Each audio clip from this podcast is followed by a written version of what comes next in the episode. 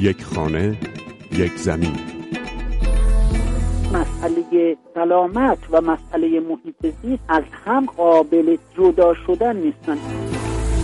یک خانه یک زمین. حفاظت طبیعت حیات وحش محیط زیست نوعی دین بوده همیشه.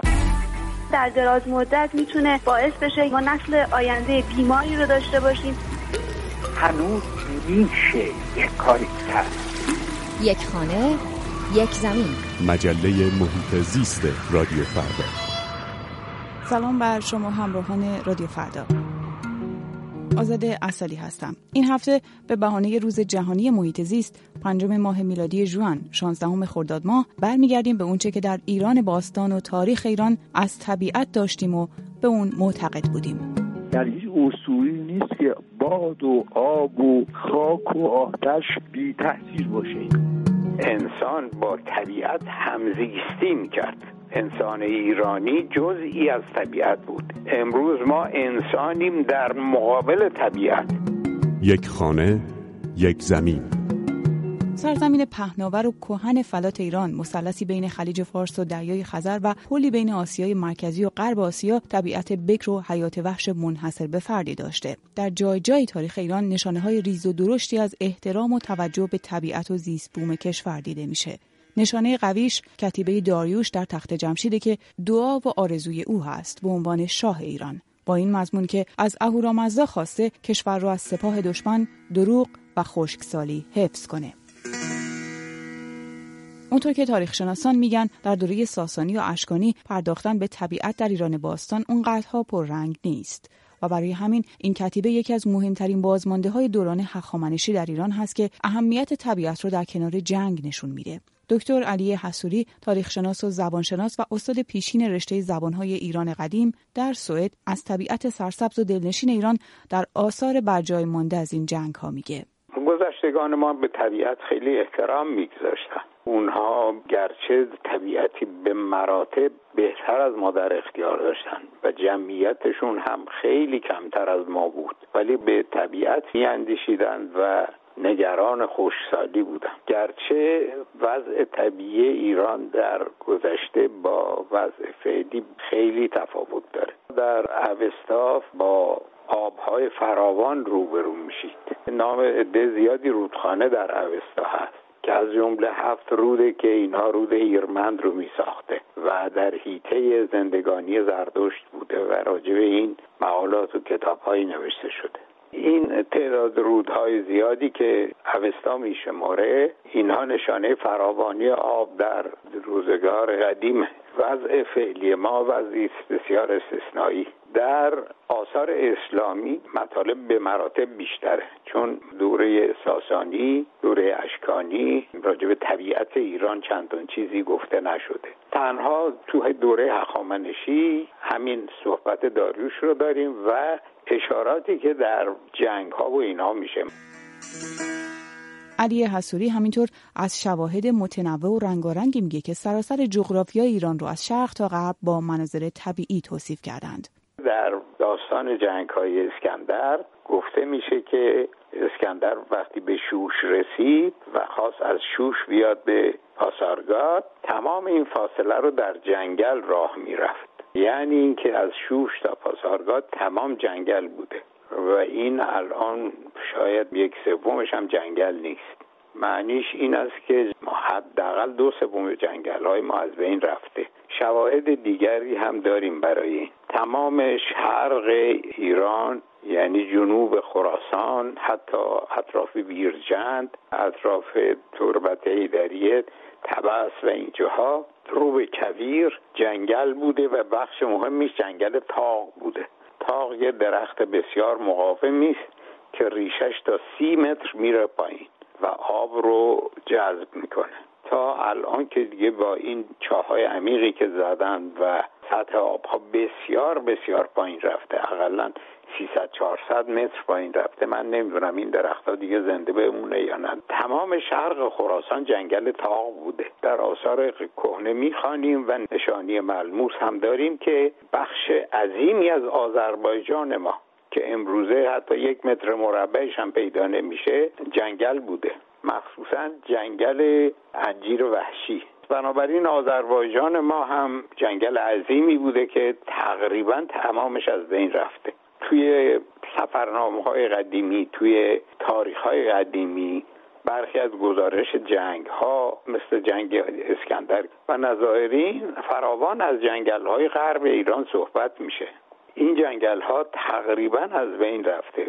یا اینا تبدیل شده به مرتع یا تبدیل شده به مزرعه دوره های پر رمز و راز تاریخ ایران به ویژه تا پیش از حمله مغولها در اثر محققان تاریخ سرشار از توصیف های عمیق برای قدردانی منزلت آب هست. به نظر می‌رسه مدیریت منابع آب ایران در آن زمان یکی از مهمترین وظایف پادشاهان بوده. ضرورت حفظ زنجیره حیات و آسیب نرسوندن به بقیه موجودات در اثر ادیبان شاعران ایرانی هم در آن زمان فراوان به چشم می‌خوره. نظامی گنجوی از کوته فکری نابود کننده های درختان میگه و سعدی نجات سگ تشنه رو با بخشش گناهان یکی می‌دونه.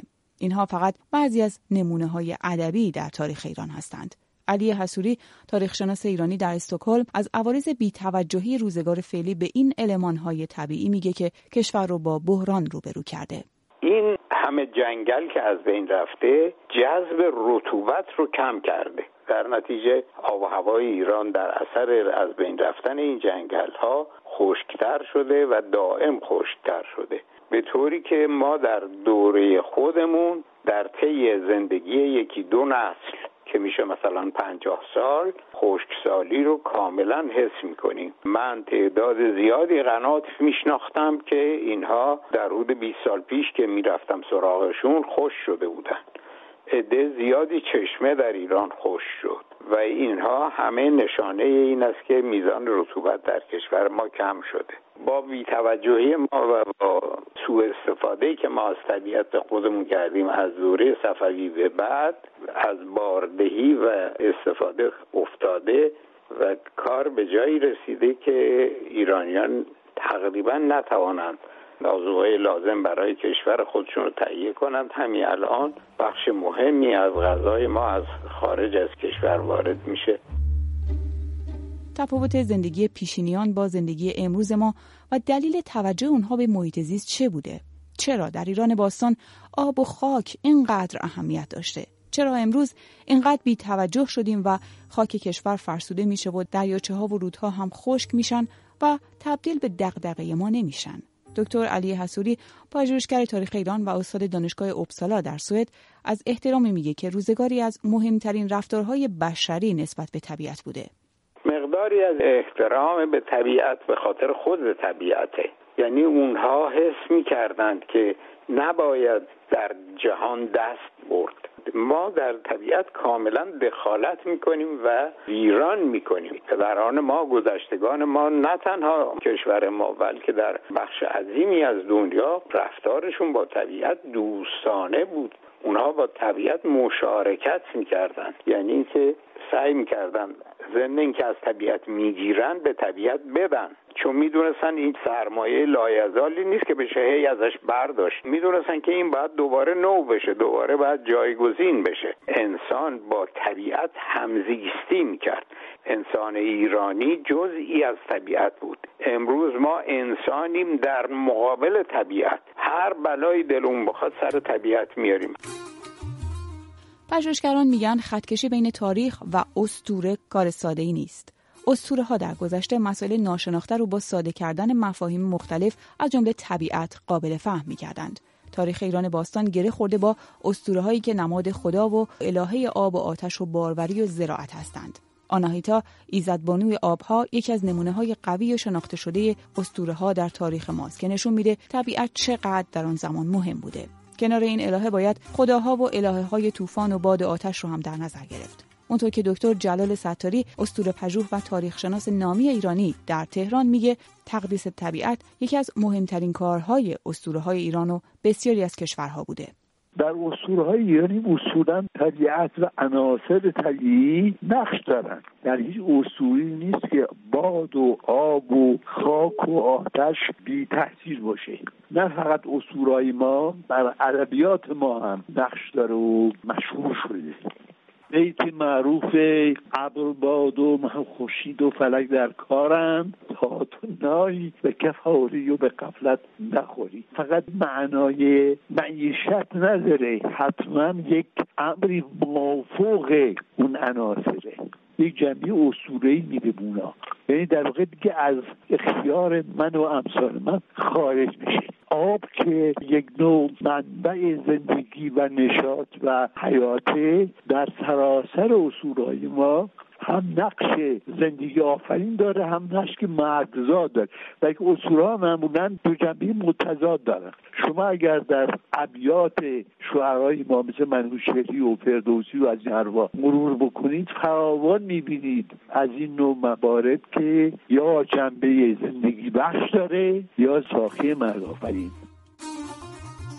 در اساطیر ایران طبیعت و همه موجودات از انسان گرفته تا هر حیوان دیگه خرد و شعور و اراده دارند. اسطوره های دیرینه و باورهای پیشینه با شاهنامه فردوسی مطرحتر و برجسته تر شدند.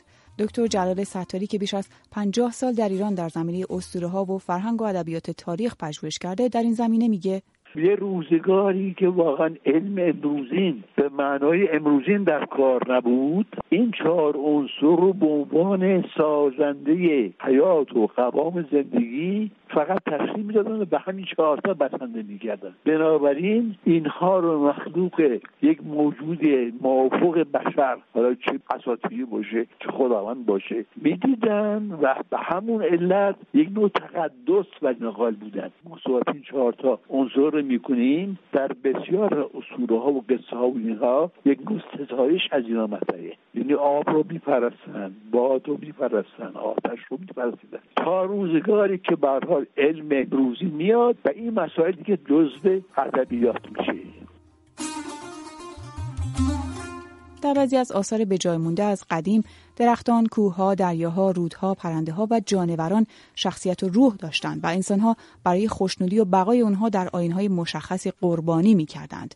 اسطوره های مقدسی که از نیروی تشخیص نیک از بد و خردمندی برخوردار بودند با طبیعت یگانه می شدند. دکتر جلال ستاری اسطوره شناس در ایران از ترس ها و نگرانی هایی میگه که مردم در اون زمان برای حفظ طبیعت داشتند برای وحشیه خوفی بود که نکنه تجاوز تعدی بشه به این عناصر و آتش مثلا ممکنه حریق بشه. آب ممکنه تولید طوفان بکنه. همیشه یک مواردی بود که برای اینها یک نوع اگر نگوییم تقدس قائل بودن احترام قائل بودن.